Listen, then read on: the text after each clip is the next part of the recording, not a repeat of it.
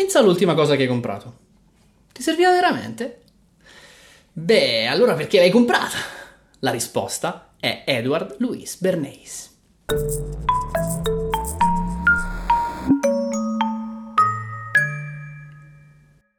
Coloro che manipolano questo meccanismo nascosto della società costituiscono un governo invisibile che è il vero potere alla guida del nostro paese.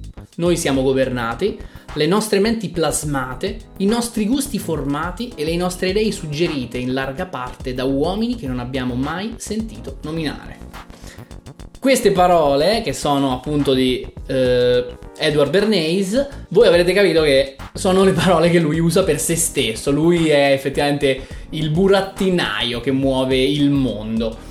Eh, è una persona assurda nel senso che è assolutamente sconosciuto alla stragrande maggioranza della popolazione mondiale, me compreso, fino a quando non ho dovuto fare questa ricerca, ma, ma è una specie di idolo, è una leggenda per tutti quelli eh, che lavorano nel campo da lui inventato, cioè le pubbliche relazioni. Sì, allora questa cosa del, di essere l'inventore delle pubbliche relazioni, per così dire, è un titolo che lui si contende con un altro che si chiama Ivy Led Better, però sul quale non c'è da dire quasi niente e quindi noi parleremo invece di Bernays. Quindi è lo zio putativo delle pubbliche relazioni. Sì, sì, o, o, il co- o, il genitore 1. è il genitore 1 delle pubbliche relazioni. Genitore 1.1. Chi è? Edward chi, è? Chi, è? Chi è Edward Bernays? Allora, innanzitutto è un bambino, perché come al solito a un certo punto non sì, nasce, a un certo, a certo punto, punto nasce. nasce. Eh, nasce in, uh, in, in, Vienna, in, Austria o in Vienna, in, in, un posto... A Austria o ah, in Vienna. Nasce in provincia di Austria. Scusate, sono un po' così. Nasce in Austria e mm, va a vivere in realtà eh, a New York da subito quando aveva due anni. Però è importante ricordarsi che nasce in Austria perché la sua famiglia è una famiglia importante. Eh, chi è? Lui chi è? è? doppio nipote di Sigmund Freud. Osseo, come, esatto. come, cosa significa doppio, doppio nipote? nipote? Allora, io ci ho messo un po' a capirlo. Mi sono fatto un paio di alberi genealogici dentro casa. Poi alla fine ho scoperto che si riassume tutto in questo gesto.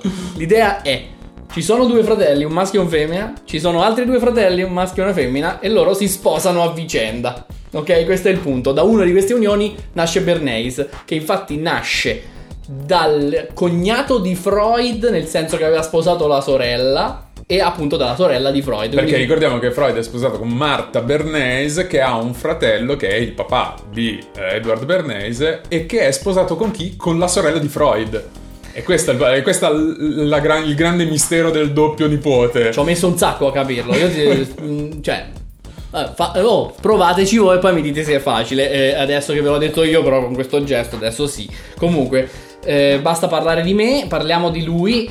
Eh, lui, vabbè, al di là dell'infanzia, che qui non, non parleremo, in realtà. Eh, lavora. Si sposta abbastanza in... presto da, da, dall'Austria sì, agli Stati anni, Uniti. Esatto. Lui in realtà vive negli Stati Uniti tutta la sua vita. Sì, e lavora lì e diventa famoso lì, è influente lì. E come se sarà influente? Eh, no, si laurea in agricoltura, ma poi si dà al giornalismo, velocemente entra anche in pubblicità, mm-hmm. eh, lavorando anche con il tenore Enrico Caruso e anche pubblicizzando un famoso balletto russo di cui tu eri... Sì, lui pubblicizza spettacoli teatrali e già qui cominciamo a vedere un po' qual è la sua strategia, quella di comunicazione, perché per pubblicizzare questo balletto russo utilizzerà uno slogan che è gli uomini americani hanno forse paura di essere aggraziati? Come per dire, non siamo proprio sicuri che questo spettacolo avrà successo perché gli uomini americani non vanno a vedere questi effeminati in calzamaglia e allora lui per pubblicizzarlo cosa fa? Ti pungola lì nell'orgoglio. Ti chiama Fifone, ecco esatto, la verità. Esatto. Lui è il, è, è il beef. È il beef tandem. è il beef della pubblicità, fantastico. Uh, bene, ma, ma, saltiamo tutta questa parte introduttiva e iniziamo invece a vedere quello che lui gli succede più avanti. Quando nel 17, in effetti, si inizia a ventilare l'ipotesi di, che, che, l'America entri nella prima guerra mondiale. Prima guerra mondiale in cui gli americani in realtà non ci volevano entrare. No, gli americani inteso come nazione, popolo americano. Ma inteso anche come presidente Woodrow Wilson, che in realtà Vabbè. fece la sua campagna elettorale sul concetto di non entrare nella guerra. non è finita esattamente così. A un certo punto c'è, come dire, c'è, c'è un, salta fuori un dettaglio, ci sarebbero dei soldi da farsi. allora, il nostro amico si mette a bordo di quest'ottimo treno, il nostro Bernays, e questo treno si chiama il Committee on Public Information, che io per adesso chiamerò il CPI. Eh, Bernays lavora in questo, il cui obiettivo è come dire, parlare con le masse, con la popolazione americana e far eh, iniziare a piacere l'idea di una Entrare partecipazione americana alla Perché guerra ci- che in effetti per adesso era praticamente solo europea. Sì, oddio, gli americani vendevano delle, delle armi agli alleati e dell'equipaggiamento, però non erano veramente, non avevano mandato veramente dei soldati. E la strategia che usa questo CPI in realtà è abbastanza così triangolare per dire, non è diretto, ma per esempio loro pagano dei musicisti, degli attori, eccetera, eccetera, per parlare sulla pubblica piazza della- di quanto in realtà sarebbe una buona cosa per l'America entrare in guerra. E tra- oratori, pagano degli oratori, diciamo. Parano- certo pagano senso. degli oratori, ma anche per esempio delle riviste su cui pubblicano delle- degli articoli che vanno a favore un po' di questa idea. Insomma, cosa fanno? Non solo, anzi, Modellano l'opinione pubblica. modellano l'opinione pubblica e lo fanno in un modo che ancora oggi ci ricordiamo perché lo zio Sam che ti punta il dito e ti dice I want you esce da questo comitato. Non è figlio di Bernays come idea però insomma il gruppo elabora anche questa strategia che passa alla storia. Quindi sì è una roba eh, seria. Eh, il nostro Bernays eh, addirittura accompagnerà eh, alcuni- alcune truppe, alcuni americani fino in Europa, a Parigi, a guerra quasi conclusa, eh, ma poi tornato in America nuovamente si vedrà costretto a dire qualcosa tipo ma scusate, ma tutte queste strategie che noi abbiamo utilizzato per plasmare l'opinione pubblica in tempo di guerra, ma non si potrebbero usare anche in tempo di pace? Eh sì, perché c'è un dettaglio, nel senso, innanzitutto volevo dire una cosa.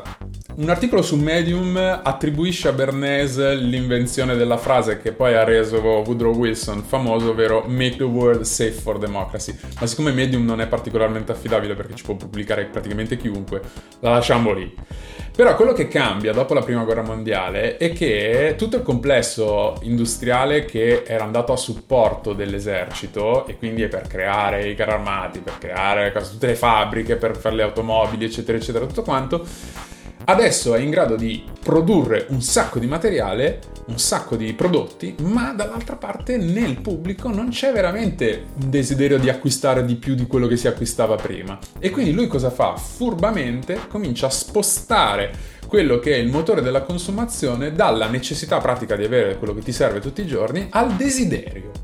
E qui la- tutta la strategia sarà su questo, cioè sul non hai, più bisogno, non hai più bisogno di comprarti quella cosa lì perché ti serve, ma hai bisogno di comprarti quella cosa lì perché, Perché ti va? Perché ti fa sentire perché meglio. ti va, perché ti fa sentire meglio, perché ti associa a qualcosa che adesso vedremo. Ha dei simboli, delle cose magari inconsce, irrazionali. E infatti tante di queste idee vengono anche un po' dallo zio, eh. Cioè, o meglio, le idee di Bernays sono idee sue, ma prende ispirazione dalle cose che lo zio Freud dice eh, in Europa. Primo esempio. Primo esempio delle cose che lui fa e soprattutto esempio di come le fa. Mhm. Perché ecco il punto, se, se voglio trovare un, un filo conduttore nelle cose che lui fa, è il fatto di essere indiretto. Cioè lui la sua eleganza la trova nel arrivare al punto passando da un'altra strada e in effetti fa, fa dei capolavori in un certo senso. Poi anche di malvagità vedremo, però sono capolavori.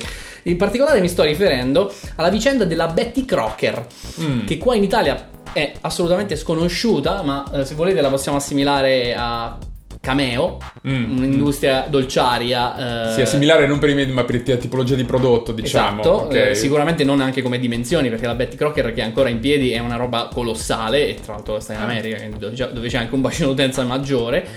Ehm, e qual era il problema di questa azienda? Eh, quindi all'inizio del Novecento, quando stiamo lavorando, Mhm.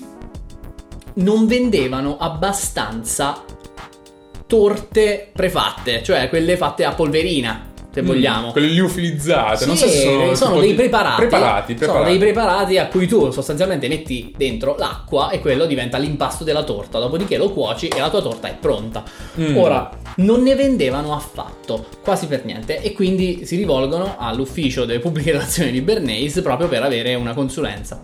Che fa lui? Innanzitutto fa una, eh, uno studio, un- un'indagine di mercato e parla con le casalinghe chiedendogli esattamente le loro idee su questo tipo di il prodotto. perché non, lo- non gli piaceva, Perché non, non lo gli usavano. piace, se- cioè, o meglio, ti piace e se no perché. Mm. Eh, viene fuori che una grande fetta di queste, di queste casalinghe eh, si sentivano letteralmente colpevoli a portare sulla tavola qualcosa che non era stato fatto da loro. Sì, Cosa che io condivido perché io le torte prefatte non le compro per questo motivo. Ah, ok. perché io dico, ma cavolo, non l'ho fatta io. Mm. Che, be- che non è bello, ok? Mm. E quindi che fanno loro? Si inventano, si inventano di mettere tra le istruzioni nella, eh, per la preparazione anche di dover aggiungere del- un- delle uova o dell'olio. Mm. Questo dà alla, consuma- alla consumatrice e al consumatore l'impressione Di star partecipando. di stare partecipando, di metterci del proprio Ok. per fare, eh, per fare la- l'oggetto finale. E questa cosa risolve tutti i problemi perché infatti le vendite pum, Si impennano. si impennano a palla insieme alla lira che si impenna. eh, e questo è il modo in cui abbiamo operato. Quindi desiderio, comprensione e una soluzione illusoria. Questo non lo so se ti piace come quadro. Non no, so a se- me non piace per niente, però adesso vedremo che...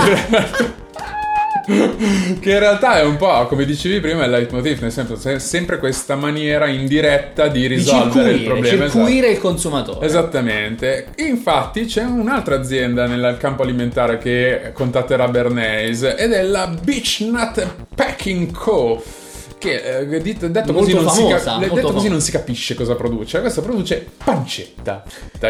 Ricordiamo che la pancetta è forse il taglio meno pregiato in assoluto di tutto il maiale. Ah sì, non Cioè, lo sapevo. No, no, eh, questo è, questa è una roba nota. Nel senso, tu prendi il maiale. Pensavo fosse il lardo. No, eh, n- allora non, non so dirtelo, non sono un macellano, non ho queste specializzazioni. Però io ho letto che, ehm, che è forse il, il taglio meno pregiato perché è particolarmente grasso, appunto. Mm. Poi oggi noi lo godiamo questo grasso, ne, ne facciamo Sì. un vanto. Però in effetti quando tu vuoi prendere un taglio di carne per farlo, che ne so, su- sulla griglia o, o- o in forno, eccetera, Certo. allora tu lo prendi abbastanza magro perché c'è la carne, perché c'è il gusto. Mentre la pancetta è grassa. La pancetta è grassa e quindi tanti non la volevano.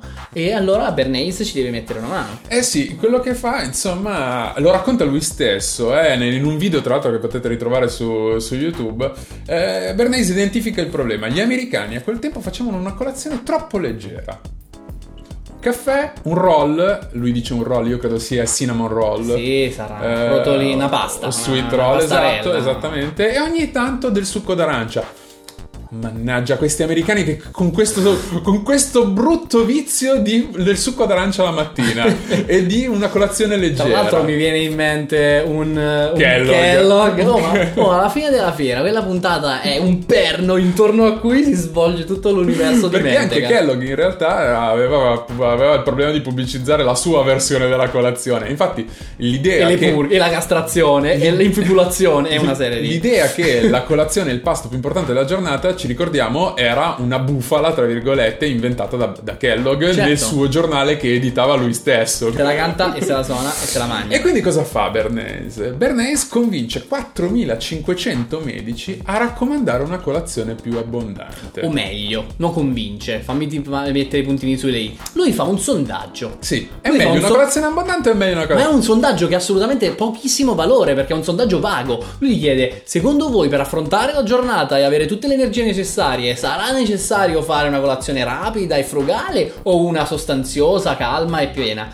Chiaramente la maggior parte dei medici.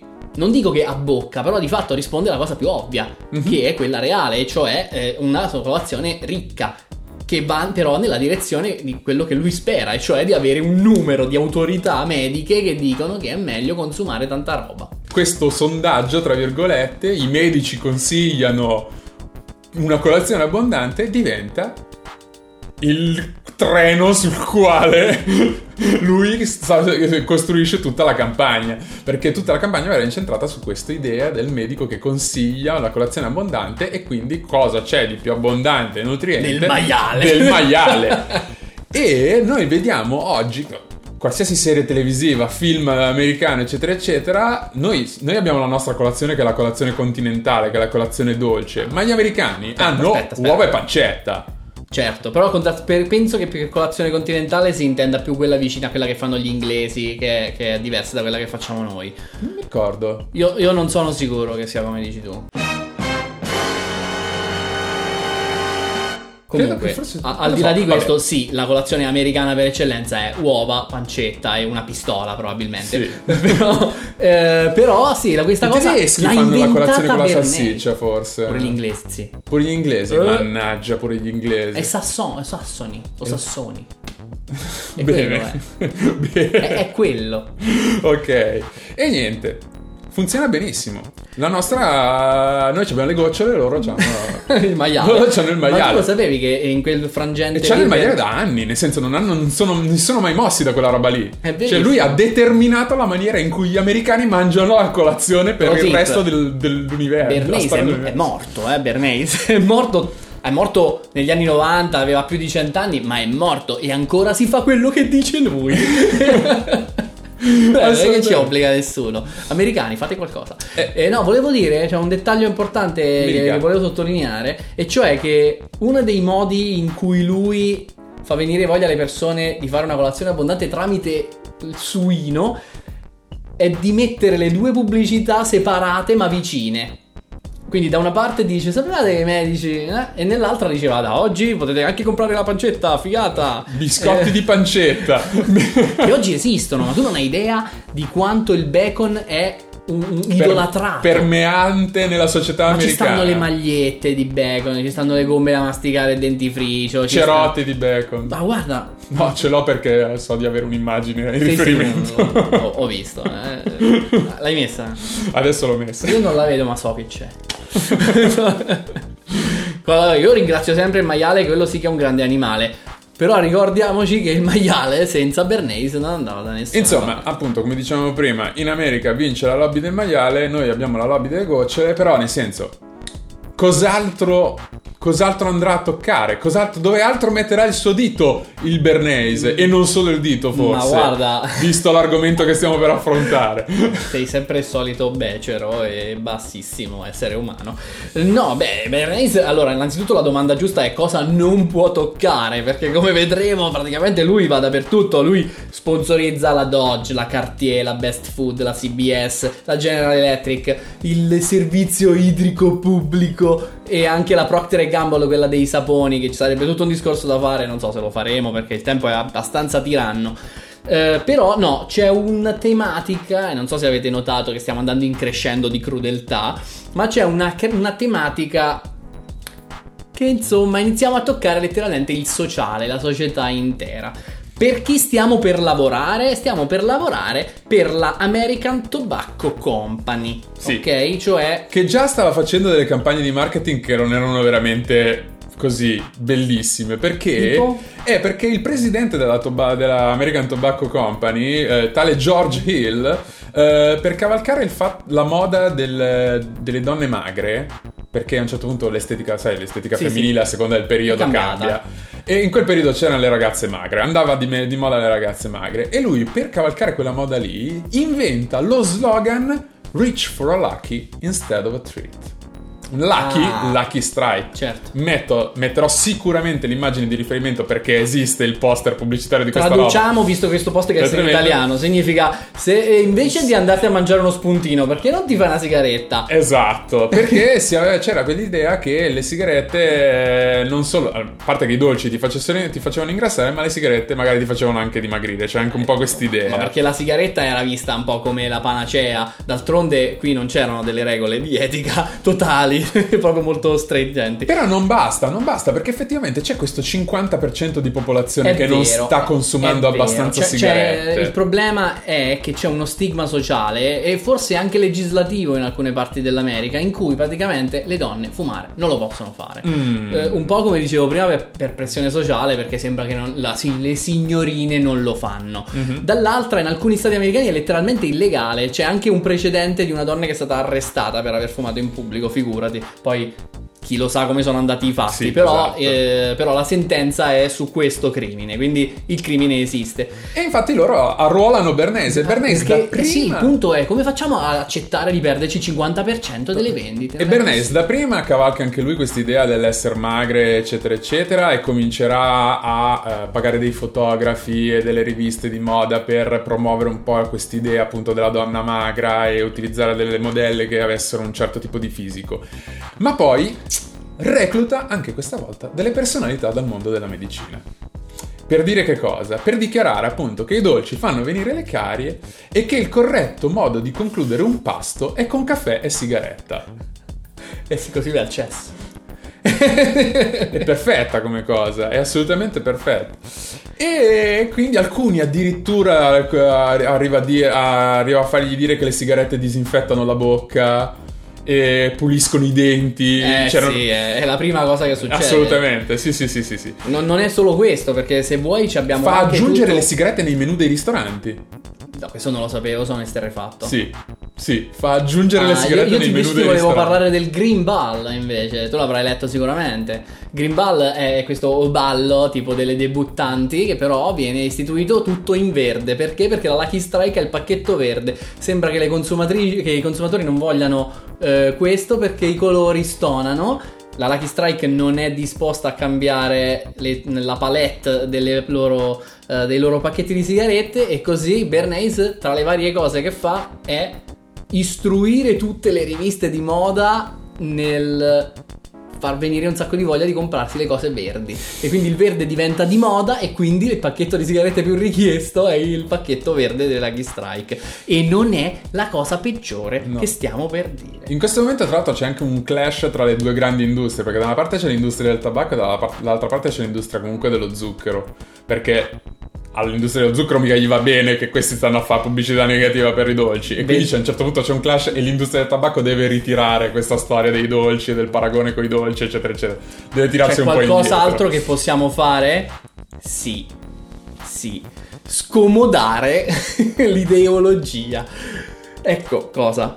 Qual è, secondo gli mm, psicologi a cui lui si riferisce, cioè lui si rivolge a degli psicologi, qual è il problema della sigaretta? Perché eh, vorremmo venderne di più alle donne. Quindi cosa vedono le donne nelle sigarette? Ovviamente eh, questo non è un dato, eh, questa è l'opinione dello psicologo a cui si è rivolto Bernays, però lui inizia a parlare di invidia del pene, inizia a No, parlare ma di- dai! inizia a parlare di vabbè, lasciamo stare. No, eh, non penso che questo sia il punto, però è un ottimo modo di introdurre il discorso che c'è una differenza tra i maschi e le femmine e il Mhm. fatto che i maschi siano in grado di fare un'attività, fumare, Mhm. che le femmine non possono o per costume o per legge, questo secondo Bernays è la testa di ponte per entrare in questo tipo di mercato e quindi l'idea è proprio puntare tutto sulla differenza di genere. Siamo sicuri che il caso- Sull'emancipazione. Sull'emancipazione. Cioè, cioè, lui associa, lui cosa fa? Associa il, fuma- il gesto del fumo al concetto di emancipazione, cioè la donna che fuma è la donna che si emancipa e che in quel momento, tra l'altro storico anche abbastanza importante, in cui si cominciano ad avere le prime donne che votano, eccetera, eccetera, diventa rilevante per questo. Mm, la, la ri- la riformulo in questo termine. Le donne non sono libere di fumare. Non hanno una libertà che invece i maschi hanno. E quindi la donna che fuma è una donna È una donna libera. Ecco cosa. Ecco quello di cui avevamo bisogno per avere un po' di cancro. Oh, ecco qua. E quindi quello che lui fa è approfittare di una parata, mm, diciamo in occasione della Pasqua, e di istruire delle suffragette che, qui, che erano anche delle personalità influenti, quindi delle persone conosciute, eh, istruire queste persone a tenere nella gonna alcune sigarette da accendere a un certo segnale. Contemporaneamente Bernays istruisce dei, eh, dei- dei giornalisti sul fatto che a un certo punto della parata queste femministe avrebbero voluto fare qualcosa. Un Questo è nel, simbolico. 1900 nel 1929 alla Easter Sunday Parade. Sì, lui organizza questa publicity stunt, come dicono gli americani. E effettivamente ha un successo enorme. Eh sì, perché a un certo punto queste tirano fuori le sigarette, le accendono. In pubblico. Esatto, in pubblico davanti a tutti e iniziano a farle chiamare le torce della libertà. The Torch of Freedom. sì, esatto, proprio con delle aquile che sfrecciano dietro e i missili e tutte queste cose. Torch of Freedom, che tra l'altro ammicca molto fortemente alla torcia che ha la Statua della Libertà, che è una donna. Mm, ok. Che succede? Da un giorno all'altro le sigarette vengono acquistate in un modo incredibile anche da tutta l'altra parte del cielo. Un articolo sul British, Me- sul British, Medical Journal che ho consultato riporta che nei primi vent'anni di campagna pubblicitaria mirata alle donne, oltre la metà delle donne tra i 16 e i 35 anni era diventata una fumatrice pensa un po' al successo di questa, di questa, di questa cosa. Ma sai che anche oggi ci sono delle statistiche di questo tipo, perché sembra, poi io non ho, non ho, dati alla mano, quindi ti dico cose che mi sembra di ricordare, però... Fatto che l'ultima volta non è andata benissimo. Vabbè. Vabbè, se vuoi dopo ricontrollo e faccio un'altra foto così. No, però io avevo letto tempo fa che mentre eh, il trend degli uomini che fumano è in diminuzione, quello delle donne è stabile. Mm. Eh, non so se ancora, cioè perché adesso non abbiamo veramente più delle campagne pubblicitarie eh, mirate per il fumo delle donne, quindi non so se il motivo in è Italia. ancora in Italia, non so se il motivo è ancora quello. Però sta di fatto che ai tempi il suo successo ce l'ha avuto, la sua incidenza ce l'ha avuto, ma soprattutto ce l'ha avuta anche economica, perché ehm, verso la fine del 1928 i guadagni dell'American Tobacco Company, erano incrementati di 32 milioni di dollari, che sono 400 milioni di oggi. Tra l'altro rispetto, rispetto all'anno precedente. Tra l'altro contando esclusivamente il mercato locale americano. Quindi non una roba globale, solo sul mercato locale americano. Sono delle percentuali fantasmagoriche. Lui ha un vero e proprio successo. La cosa che mi rode è che lui for- distorce il concetto di parità, nel senso che la parità è improvvisamente fare le, le stesse cazzate che fanno gli uomini, cioè prendersi il cancro, hai capito? Sì, sì, è quello il punto. Cioè, io lo capisco che uno può vedere il fumare come un gesto mh, emancipante, sì, lo- cioè, ci credo, ma proprio questo gesto ti dovevi scegliere. cioè, tra tutti i gesti, non potevi, che ne so, suonare eh, la chitarra, che le donne chitarriste sono poche, perché non quello?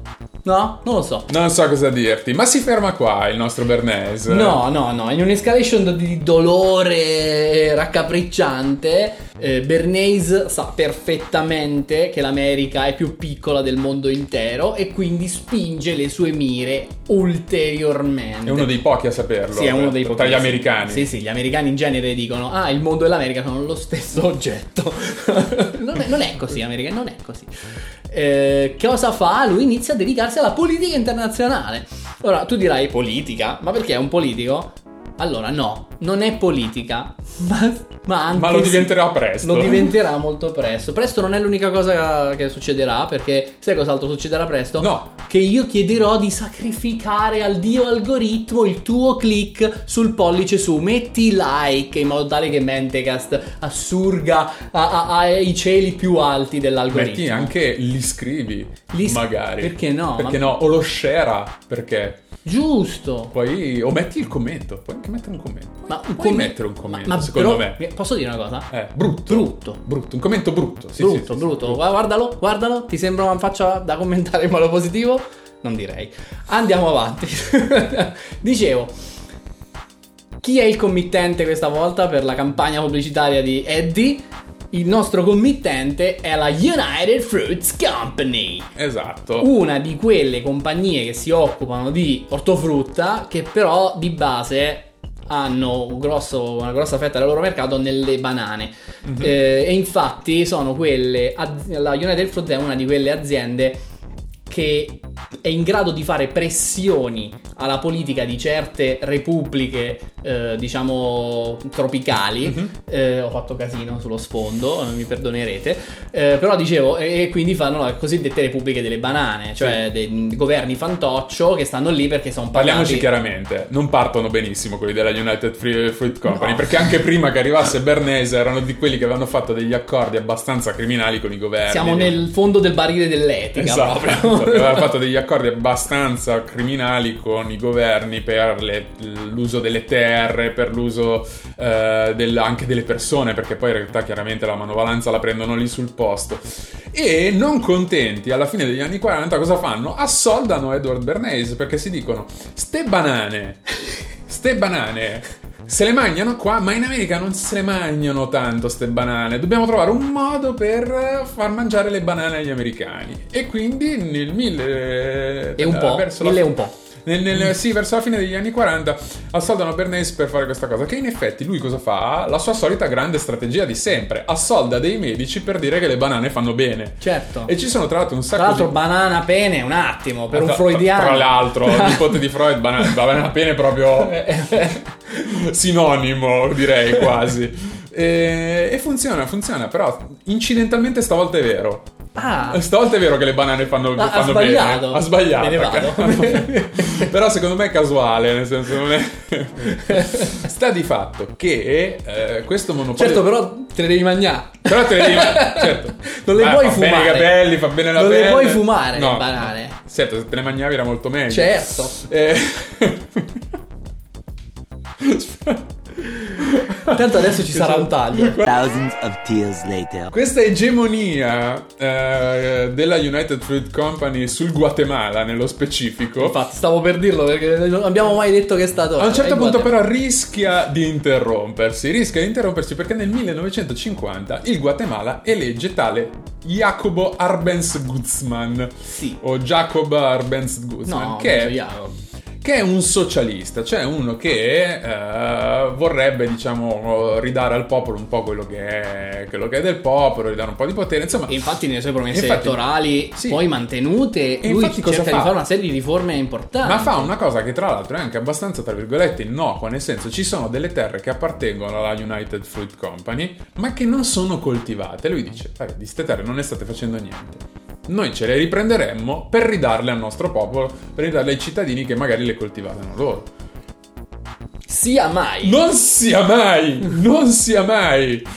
E, e, diciamo questa cosa non viene proprio, non non viene proprio digerita dalla United Fruit Ma mica si Company. limita a questo, guarda che lui aveva delle riforme sociali importanti, cioè lui voleva fare anche il suffragio universale, per dire. Perché pazzia? Che Ma folle proprio. Voti alle donne, ma stiamo Eh? scherzando? Ma pazzo, Poi donne pazzo. centroamericane, cioè Pazzo, ma tra l'altro, poi quindi ne- subumani, che già sono subumani loro, quindi si anche più, meno ancora. eh, No, Insomma, donne. questo eh, Guzman Arbenz Jacopo eh, va fermato a tutti, a i, tutti i costi. costi. E Qual è il ruolo di Bernese in tutto questo? Come al solito nessuno, giusto? Come sospetto che invece. No, eh, il ruolo di Bernays è molteplice. Allora, eh, andiamo per gradi. Innanzitutto lui inizia a fomentare l'idea che questo non sia un socialista, ma proprio un comunista. Sì. Cioè uno con dei legami diretti e stretti con Mosca. Cosa che non è assolutamente vera, tra l'altro. Cosa falsa? Si scoprirà poi falso. eh, messo lì da Mosca apposta Sì, sì, no. perché nei pressi della parte sud degli Esatto, Stati Uniti È proprio questa cosa qua, cioè nella, nella definizione del personaggio di eh, Guzman che fa Bernays è che questo è la testa di ponte dell'esercito sovietico Esatto. per l'invasione degli Stati Uniti. Perché lui sta facendo questo però Bernays? Perché chiaramente la United Fruit Company non può veramente riprendersi le terre e eh, detronare, tra virgolette, un, eh, un presidente così come società privata, dall'alto dell'essere società privata, c'è bisogno dell'intervento del governo degli Stati Uniti.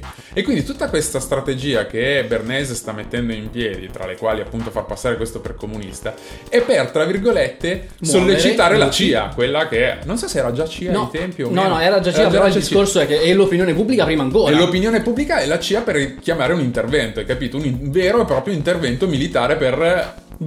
sì, manovrato dai servizi segreti. Manovrato dai servizi segreti. E funziona questa manovra? Sì, non solo funziona, però deve essere anche completata dal fatto che, per esempio, Bernays invita dei giornalisti dopo Sì, avergli sì, detto fa fare un tour. dopo aver detto che c'è una minaccia comunista, dice giornalisti venite a vedere. Innanzitutto fonda un'agenzia stampa apposta per distribuire queste informazioni Sì, false. Secondariamente, dopo che ha invitato questi, gli fa fare un giro, gli fa vedere tante belle ballerine piene di banane. Un tour guidato? Tour guidato delle meraviglie di questo posto. Però del- il tour guidato dove dice lui. tour guidato dove... Vabbè, quello lo farebbero pure dei nordcoreani. Lo fanno. tipo. Però, eh, no, in scena anche delle rivolte violente anti Lungo il percorso di questo tour ci sono delle violente dei manifestanti violente finti, sono Sì, sì. attori che però sono, sono lì a fare gli anti-americani comunisti. E poco ci vuole, e infatti che gli giornalisti tornano in patria, iniziano a denunciare questi fatti. L'opinione pubblica è assolutamente terrorizzata dal comunismo. D'altronde, ricordiamo, l'America una, una guerra in casa non l'ha mai avuta sul serio. Mhm. Eh, e quindi l'opinione pubblica dice: alt, comunisti via, problema serio, spazziamoli via tutti. Così succede, infatti poi viene organizzato un golpe e viene messo su Carlos Castillo Armas, che è il successivo eh, presidente, Sì. di nuovo Tra l'altro fantoccio. preso dalla CIA e messo alla testa, giusto per inversione semantica, eh, cosa, alla testa della Liberation Army. Così. Capito? Per- giusto per nominare le cose per il contrario di quello che sono. Tra l'altro un piccolo fact proprio... Nel 1954 questo succede. Mm, Un piccolo, un piccolo fact su- sui contorni di questo, uno degli agenti della CIA eh, che, che si trova in, queste- in questi contesti è Howard Hunt, che poi sarà tra quelle persone sgamate nel Watergate a rovistare negli appartamenti di Nixon dell'albergo. È molto bello. E quindi niente, viene golpe di stato, il nostro Guzman eh, viene, viene buttato fuori, no, non so cosa gli succede, però secondo me non una cosa Secondo bella. me c'entrano delle banane però. Eh, eh, spero, spero per lui di, di no, però forse quella delle banane sarebbe la cosa minore. Eh, viene messo su questo Carlos Castillo Armas di cui parlavi prima, che tra l'altro era anche uno in esilio, quindi non era neanche uno... Il migliore dei limpidi. Esatto, il migliore dei, dei migliori. E cosa succede al Guatemala? Cosa succede? Cosa... Guatemala... Sono sicuro che sta per diventare una democrazia luminosa alla guida del futuro. No, eh, il Guatemala piomba in una guerra civile che durerà 30 anni e che Sono- diventerà il conflitto più sanguinoso della storia del Sud America, che passerà, tra l'altro, nei libri di storia come genocidio guatemalteco o olocausto silenzioso. Ci sono rimasto male. Sì, sì, sì, sì, sì, sì, sì. E in tutto questo. Mi ha colpito però comunque, Tutto- cioè, non me lo potevo aspettare. In tutto questo, la United Fruit Company, chiaramente, dove ha fatto questa porcata, sarà sicuramente sparita. Fallita, dai, sparita, fallita fallita dalla faccia della terra. Anche perché voi, voi non avete mai sentito parlare della United Fruit Company. Nel senso Infatti, che non avete infatti, visto infatti. delle etichette.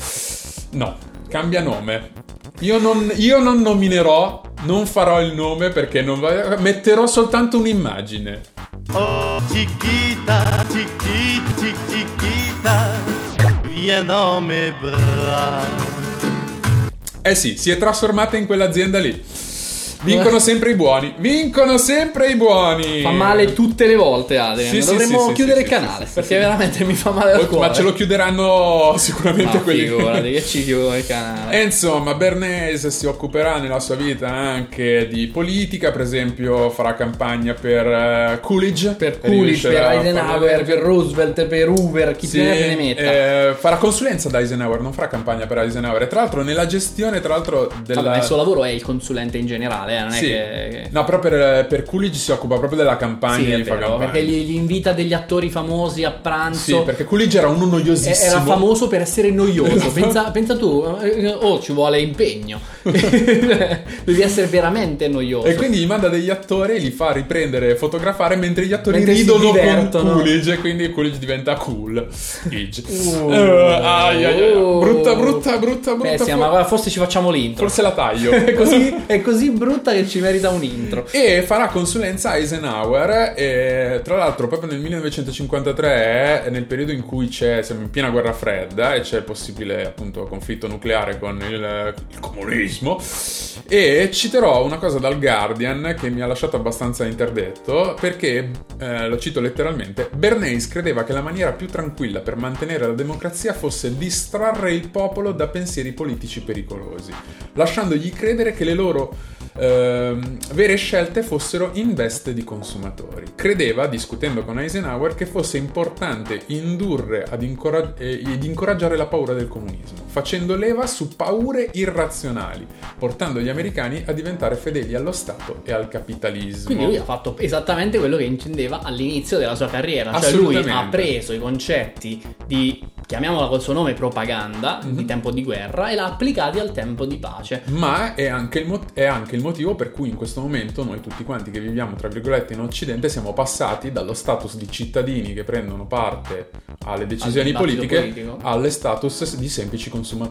Ed è lui a Sì, teorizzare questa chiamati alla politica soltanto nel momento in cui c'è il voto. Sì, sì, noi siamo solo consumatori, noi non abbiamo nessuna decisione di quello che succede, Ma infatti- possiamo solo comprare delle cose. Ma infatti lui ha una profonda disistima nei confronti delle persone. Lui lo dice in più occasioni che crede che le sì, persone sì, sì, siano sì. stupide, Stupide. e usa questo termine. Sì, sì. Quindi non stiamo affatto scherzando. Eh, e eh, insomma, mi sembra di, eh, che, la- che il quadro fatto da, di Bernays non sia dei migliori. Tra l'altro, le sue teorie sono delle teorie che non sono. pro- Ho letto diversi articoli che argomentano che il fatto che lui rubacchia a destra e a sinistra, prende alcune teorie da Gustave Le Bon che aveva già analizzato diciamo, il lato emozionale delle masse, eh, poi Walter Lippmann, eh, per esempio... Che è suo collega è stato anche per- durante. Sì, lui distorce, per esempio, Durante, mi sembra il CP, no? quello lì a tempo di guerra, non c'era anche Lippmann dentro il gruppo? non mi ricordo, forse è possibile. Ah, forse no. Forse è possibile. Per esempio, Le Bon già, dis- già dice che conoscere l'arte di impressionare le folle vuol dire conoscere l'arte di governare. Quindi già Le Bon sapeva che questa, che questa cosa era fondamentale. Certo, fondamentale. È un principio di demagogia. Non che non funzioni, ma è una parte dell'idea di governare. E poi da Lippmann, in realtà io non ho, non ho veramente capito perché chiaramente io non ho letto il libro di Lippmann, anche se ce l'ho adesso, l'ho, l'ho trovato e l'ho preso, eh, che si intitola Opinione Pubblica, prima o poi lo leggerò. Però non ho capito perché eh, se Lippmann eh, a- descrivesse questa cosa in maniera negativa o positiva, ho l'impressione che lo descrivesse in maniera negativa dagli articoli di recensioni che ho letto, eccetera, eccetera, di gente che parla di questa cosa. E però sta di fatto che invece Bernays la gira e lo trasforma nella sua retorica in uno strumento utile, necessario per la democrazia, anzi, tra virgolette, democrazia che non è più tale perché se non puoi decidere, però vabbè. In un articolo su theconversation.com viene riportata appunto la famosa citazione che hai detto tu, eh, no, un'altra citazione, scusatemi, un'altra citazione La sul concetto di ingegneria io- del, conce- del consenso che è fornire ai leaders eh, delle capacità di controllare e regimentare le masse in accordo con la nostra volontà senza che loro lo sappiano, che è più o meno lo stesso concetto, Certo. è più o meno la stessa Sì, cosa. sì, quello che dicevo io invece proviene da Propaganda, che invece è un libro che lui ha scritto nel, 40 nei 40 mi sembra? Vabbè, me lo sono segnato.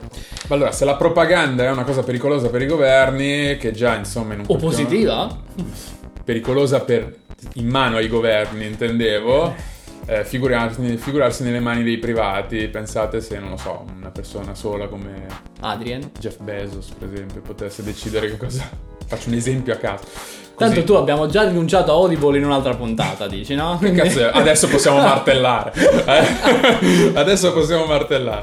Io seguo il tuo. Io seguo la strada che hai battuto tu. Guarda, io indico la via e tu vai col carro armato.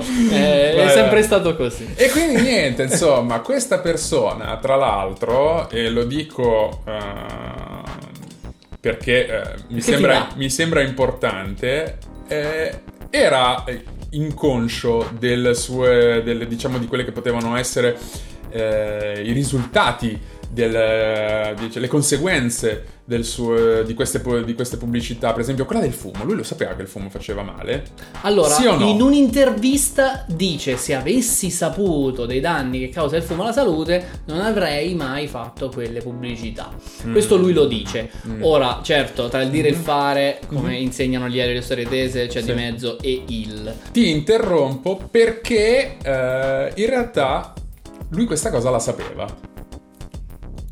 La sapeva perché in un paper dell'Università della Un po' Lorraine me lo aspettavo, eh, ti dico la verità. viene riportato che nei primi anni 30 cominciarono ad emergere degli studi che mettevano in relazione il fumo con il cancro e lui invece di fare quello che dici tu, cioè di dire ah se l'avessi saputo non l'avrei Certo. fatto, invece di fare quello la sua reazione, di, la reazione di Bernays fu di allertare gli industriali a, e qui cito, pre- aperte le virgolette, preparare una forte offensiva in caso la stampa dovesse dare importanza a questi articoli. Bene! E quindi, diciamo, certo, certo. avvertire gli industriali che non avvertire il pubblico. Avrebbe potuto fare di peggio, avrebbe potuto avvertire le farm- case farmaceutiche e dire Oh, preparate che farmaci anticancro. Non solo, ma nel 2015, e questo vabbè, nel 2015 lui non lo poteva sapere, però eh, nel nel 2015 l'Organizzazione Mondiale della Sanità ha stabilito che le carni lavorate, tra cui la pancetta fa parte, si classificano al pari del fumo le sigarette tra le principali cause di cancro. Quindi Bernays diciamo che è eh, come causa di cancro del Novecento e si mette dietro solo a Thomas Migley. E e quindi, e quindi- e abbiamo quindi- bisogno del malvagiometro. Sigla!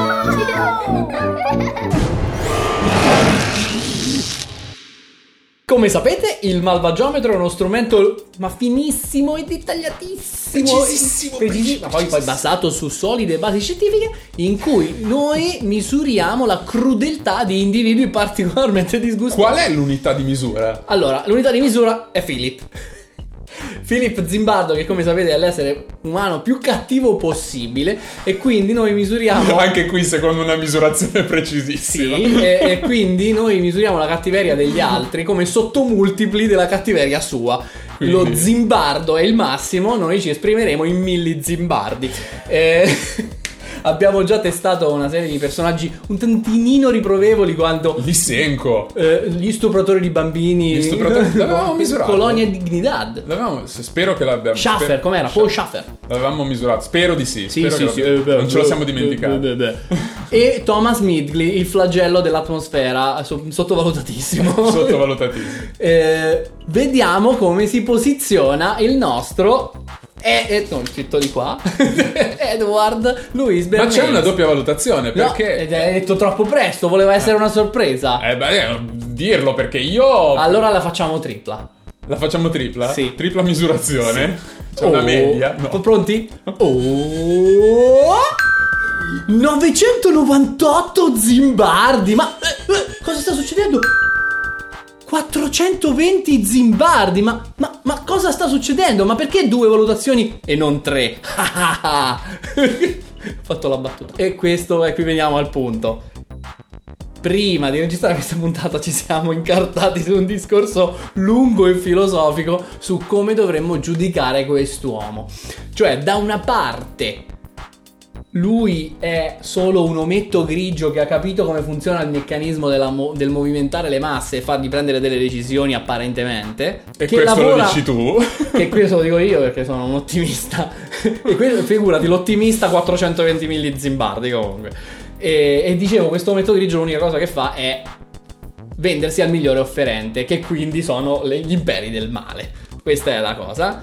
Questo è un tipo di responsabilità. L'altra è ha una responsabilità diretta rispetto al cancro che ha dato a tutte le fumatrici e a tutti i fumatori e a tutti quelli che hanno esagerato con la pancetta e senza contare l'epidemia di obesità in America, senza contare il Guatemala e il- l'olocausto silenzioso. Voglio dire, No, non, ha wow. una, non ha una responsabilità diretta come non hanno una responsabilità diretta i contabili dei mafiosi che però sono comunque dei mafiosi. Certo. Cioè, E questo è l'argomento più bello che lui abbia detto prima e quindi l'ha ridetto. se, ha visto, se avete visto, come si chiama il film? Quello di... Tolo Tolo. No, non lo so, ho detto un primo film di Checco Zalone che mi è venuto in ma mente. no, quello del contabile mafioso che lavora in Svizzera e che regala una macchina alla tizia con i soldi della mafia. Mai sentito. Ma cazzo.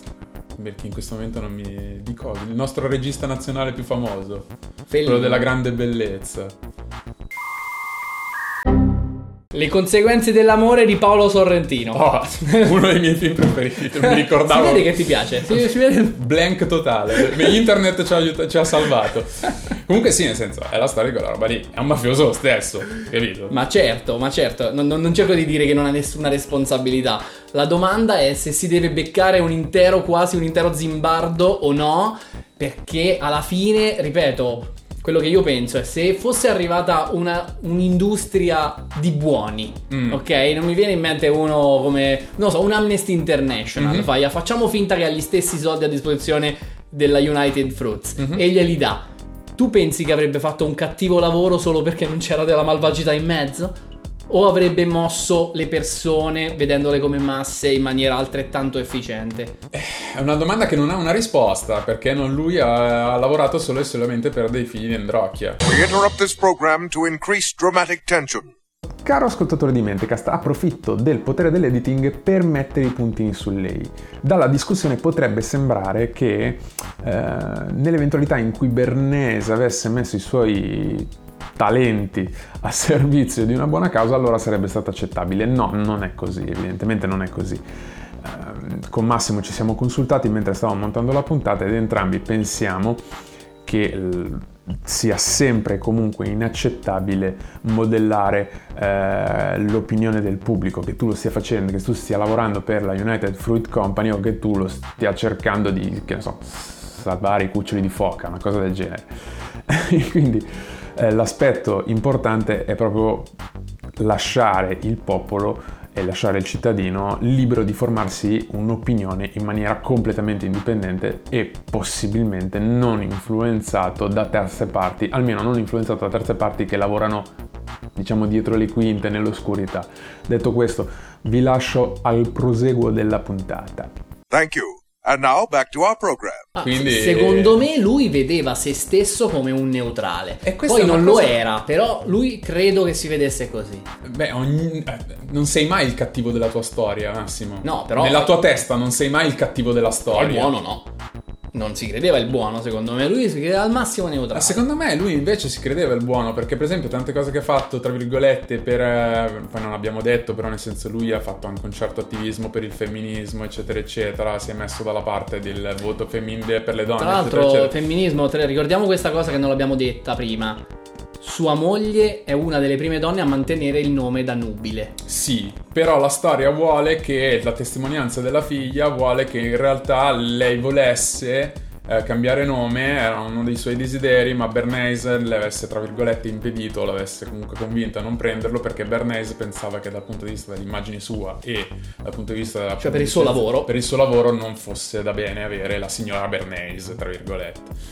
Eh, e poi tra l'altro, eh, nel senso, pare, ripeto, pare, pare, pare, pare, perché non, eh, queste sono cose che hanno semplicemente una sola fonte. Siamo, siamo usciti dalle fonti storiche Esatto, e siamo questa entrati nelle una opinioni. una- no, non è un'opinione, però sono cose che hanno una sola fonte. Le Ah, cose che hanno inter- una sola fonte io non, Vabbè, non però le sono do per da certe. interpretare, siamo comunque interpretati. Però pare che Bernays fosse tanto progressista fuori da, fuori da casa, ma molto tradizionalista Padre dentro, ca- dentro. dentro casa. Quindi queste sono testimonianze che valgono quello che valgono perché sono un unicum, però eh, tant'è. Ripeto, nessuno nella, nella sua testa è il cattivo della storia. Certo, va bene, non sto cercando di dire quello, però da un punto di vista noi se vogliamo dargli un peso a questo, adesso al di, al di fuori del, dello del malvagiometro, che per Mhm. quanto sia accurato e importante da un punto di vista scientifico, comunque non ha valore assoluto, non so se spiego questo, però insomma a me piace pensare, di, di- di- io giudico, io sono un, un sono un adulto e ho dei giudizi riguardo le persone. E, e secondo me lui non è Hitler. Questo sto cercando di dire. Bravo che mi dai un ponte, non è Hitler, ma... eh, Vuole siccome- diventarlo, Ma no? siccome noi non ci scegliamo i nostri fan eh, e neanche Bernays si sceglie i suoi fan, tra, parto coi facts, tra le cose so- sorprendenti e interessanti è che un grande fan di eh, Edward Bernays chi era? Joseph Goebbels, che aveva intuito l'importanza della propaganda il alla suo- maniera di Bernays e ne era un grande tifoso. Il suo libro preferito era Crystallizing Public Opinion, che è forse il primo libro che ha scritto Eddie. Quel simpaticone. Eh, Poi, oh, ragazzi, scusatemi, qui siamo passati ai facts in maniera molto, molto fluida, molto bravi, grandi, grandi podcaster. Vero. Però volevo dire una Torniamo cosa. indietro. Torniamo indietro. Voi che ne pensate? Cioè, io voglio sapere che cosa pensa di un uomo del genere l'internet italiano. Eh, voi il vostro personale malvagiometro del cuore, come lo setta? Voi che voto gli dareste? Eh, continuo con i facts. eh, Don Mi Dra- interessa veramente Ah, poco vostro interessa opinione. Assolutamente nulla. Ehm, Don Draper, il personaggio della serie Mad Men, il protagonista, è parzialmente ispirato ad Edward Bernays. Eh, il canale YouTube Camp Kill Commentary. Nel 2013 ha fatto un rap della storia di Bernays. Allora, la produzione fa schifo, eh, il microfonaggio è orrendo e il video è lui che gioca tipo a Counter-Strike, una cosa del genere. Però devo dire che le rime sono Sono belle. Sono tutte quante Cuore, amore, Esatto. gatto matto o Sì, sì. ratto. Eh, Mark Bernays Randolph è il pronipote di Edward Bernays ed è anche il cofondatore di Netflix, giusto per rinforzare il concetto che i soldi vanno dove già stanno altri soldi. Eh, in un'intervista del 1958, eh, contemporanea all'uscita di Ritorno al Mondo Nuovo, che tra l'altro è il saggio a commento di Il Mondo Nuovo di Huxley, che è importantissimo, di cui io avevo previsto di metterlo qui, non ce l'ho qui, però non posso andarlo a prendere. Però eh, Aldous Huxley, che è uno scrittore di, fan- di fantascienza che dovreste leggere, identifica nella propaganda politica e nella pubblicità manipolatoria una delle minacce principali dalla democrazia. Cito direttamente dall'intervista video che potete ritrovare su YouTube, la democrazia dipende dal fatto che gli individui compiano scelte indipendenti e razionali in tutte le situazioni, ma queste persone cercano di bypassare il lato razionale e influenzare direttamente le forze dell'inconscio, che esistono in sottosuperficie, privando di senso l'intero processo democratico. Bernays, il mio giudizio finale è che è l'inventore del mondo moderno, cioè il mondo in cui viviamo adesso, che è il mondo così come la- così inaffidabile Del sé. è manipolatorio e è assolutamente predatorio anche, è un'invenzione della mente di Bernays. Tu invece come la vedi? Io penso che Ursulo abbia comprato un telefonino di cui non aveva bisogno, eh, ma che gliene frega perché lui sopravvive a anche più di un Bernays. Tanto rimane fregato perché col tempo che vive Ursulo a batteria si scarica subito. Ah, per ok. lui in proporzione. Vabbè, no, ma lui figurati che lui sopravvive anche al, al scaricamento del caricabatterie. Cioè, è, è incredibile. incredibile. Alla- sopravvive all'elettricità come concetto. È molto forte. Lui, come sapete, Ursulo è bravissimo. E anche voi potreste diventare come lui a, a costo di un semplice click. eh, tramite il pollice su o anche quello giù. Stiamo promuovendo, stiamo vendendo l'immortalità che non abbiamo. Vabbè, però eh, proprio perché non ce l'ho, voglio che l'abbiano gli altri. Bene, bene, bene, bene, bene. Seguiteci su YouTube, su Instagram, su Facebook, su tutte le SoundCloud, su eh, iPhone. quanta roba? È un po' Eh, che non le dico, ragazzi. iTunes, Spotify. iTunes, Spotify. Eh, è troppo le difficile. cose, basta. Quelli che sono qua sotto. Eh, Sono dei quadratini, dei quadratini bellissimi. Ma- fonti ce ne abbiamo? Eh, ce ne abbiamo anche abbiamo. una sigla delle fonti. Abbiamo anche una sigla delle fonti. La sigla delle fonti. Le fonti. Allora, fonti, comincio io. Eh, ne cito solo tre, ma ce ne sono molteplici in descrizione.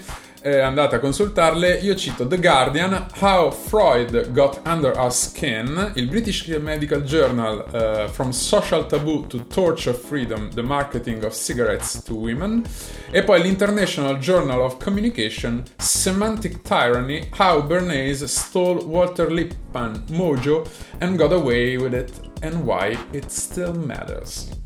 Sti cavoli. No, allora io ti dico innanzitutto un documentario della BBC che si chiama The Century of Self. In cinque episodi lunghissimi che mi sono visto tutte, bastava vedere i primi due. Va bene, però è bello, io lo consiglio, anche a me è piaciuto. bello. E tra l'altro, quando prima dicevo tu l'invenzione della modernità, io ho ribattuto del se, parlo- pensavo a questo, perché in effetti è l'idea del fatto che noi ci rivolgiamo a noi stessi e per noi è importante il nostro benessere, le nostre idee che attecchiscono le cose che dice Bernays e questo è il secolo in cui questo avviene.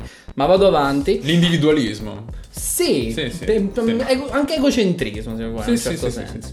Poi Edward Bernays, Uncle Freud and Betty Crocker, un articolo su Psychology Today. Poi How Bacon and Eggs eh, Became the American Breakfast, un articolo su eh, The American Table. E poi una cosa che ho scritto piccolissima potrei non capire che cosa ho scritto. e voi vi rendete conto su che cosa sto lavorando. Eh, from Social Taboo eh, to Torches of Freedom. Eh, bella, the sì. Marketing of Cigarettes to Women. È quello che ho citato io. Ah, non ti stavo ascoltando, ma succede un sacco di Ma volte. c'è vero? E Insomma, Basta, beh, se- come stai? Come andrò stai a prendermi una sigaretta avvolta nella pancetta. Guarda, io invece pensavo di desiderare qualcosa di cui ho strettamente bisogno, un televisore alla grande. Più grande. Eh beh, è sempre un televisore più grande. O un gramofono. Grammofonen!